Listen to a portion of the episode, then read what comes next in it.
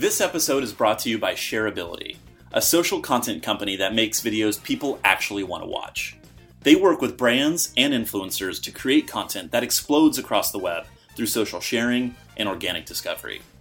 For years, Shareability has been topping the charts with crowd captivating videos for brands like Pepsi, Pizza Hut, Sony Entertainment, and Cristiano Ronaldo's Rock, delivering over a billion views, 5 million shares, and 50,000 press mentions. Check out some examples of their work on shareability.com. You're listening to All Things Video. I'm your host, James Creech, and yesterday we continued our examination of international video markets by looking at Turkey. Today, let's focus on Latin American creators and networks. The largest Latin American countries are Brazil, Mexico, Colombia, Argentina, Peru, and Venezuela. Spanish, Portuguese, and English are the most frequently spoken languages, though Spanish is by far the dominant tongue. In fact, Spanish is the second most widely spoken language in the world, after Mandarin, which makes Latin America such a strategic region for many media companies.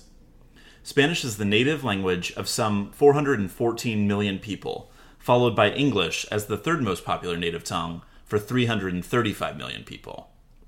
Latin America is home to some 627 million inhabitants, roughly 8.5% of the global population. About 339 million of Latin Americans have internet access, and connectivity is growing rapidly, especially in larger and more developed nations like Mexico and Brazil.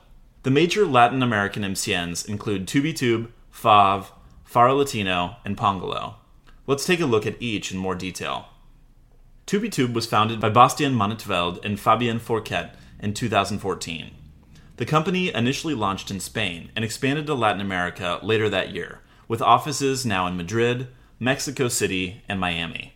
Today, 2btube represents over 650 creators, generating more than 360 million monthly views.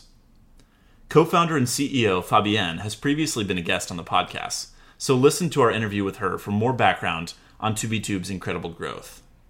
Fav Network was established in 2014 by Alejandro Barado, Damien Voltez, and Max Goldenberg. Based in Buenos Aires, Argentina, Fav has recently begun expanding to other Latin American countries and working with a number of traditional media companies in the region. Fav manages close to 400 creators' presence across YouTube, Facebook, Instagram, and more. Co founder and CEO Alejandro Barado has also been a guest on the show, so we encourage you to check out that episode as well. Faro Latino was founded in 1995 by Javier Fanzeg as an online distributor of media content.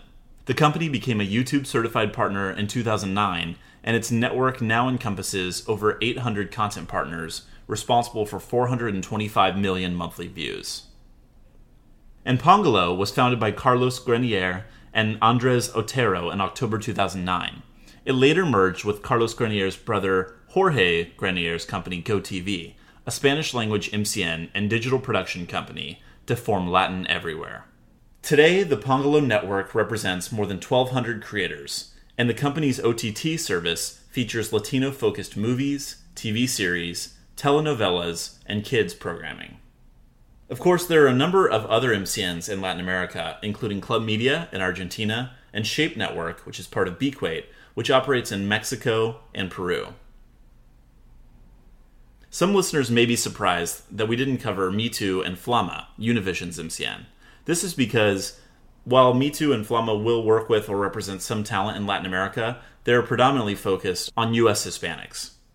So, to recap, Latin America is a very important region because Spanish is the second most widely spoken language in the world, and the Latin American countries are home to more than 8.5% of the world's population. The major Latin American MCNs are 2btube, Fav, Faro Latino, and Pongalo. So, what does the future hold? we can expect continued growth of creator communities and video consumption in Latin America, and I would anticipate significant M&A activity for the major MCNs we mentioned over the next 2 to 3 years.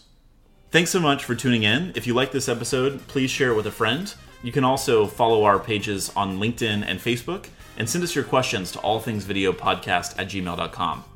Thanks again for listening. We'll see you next time.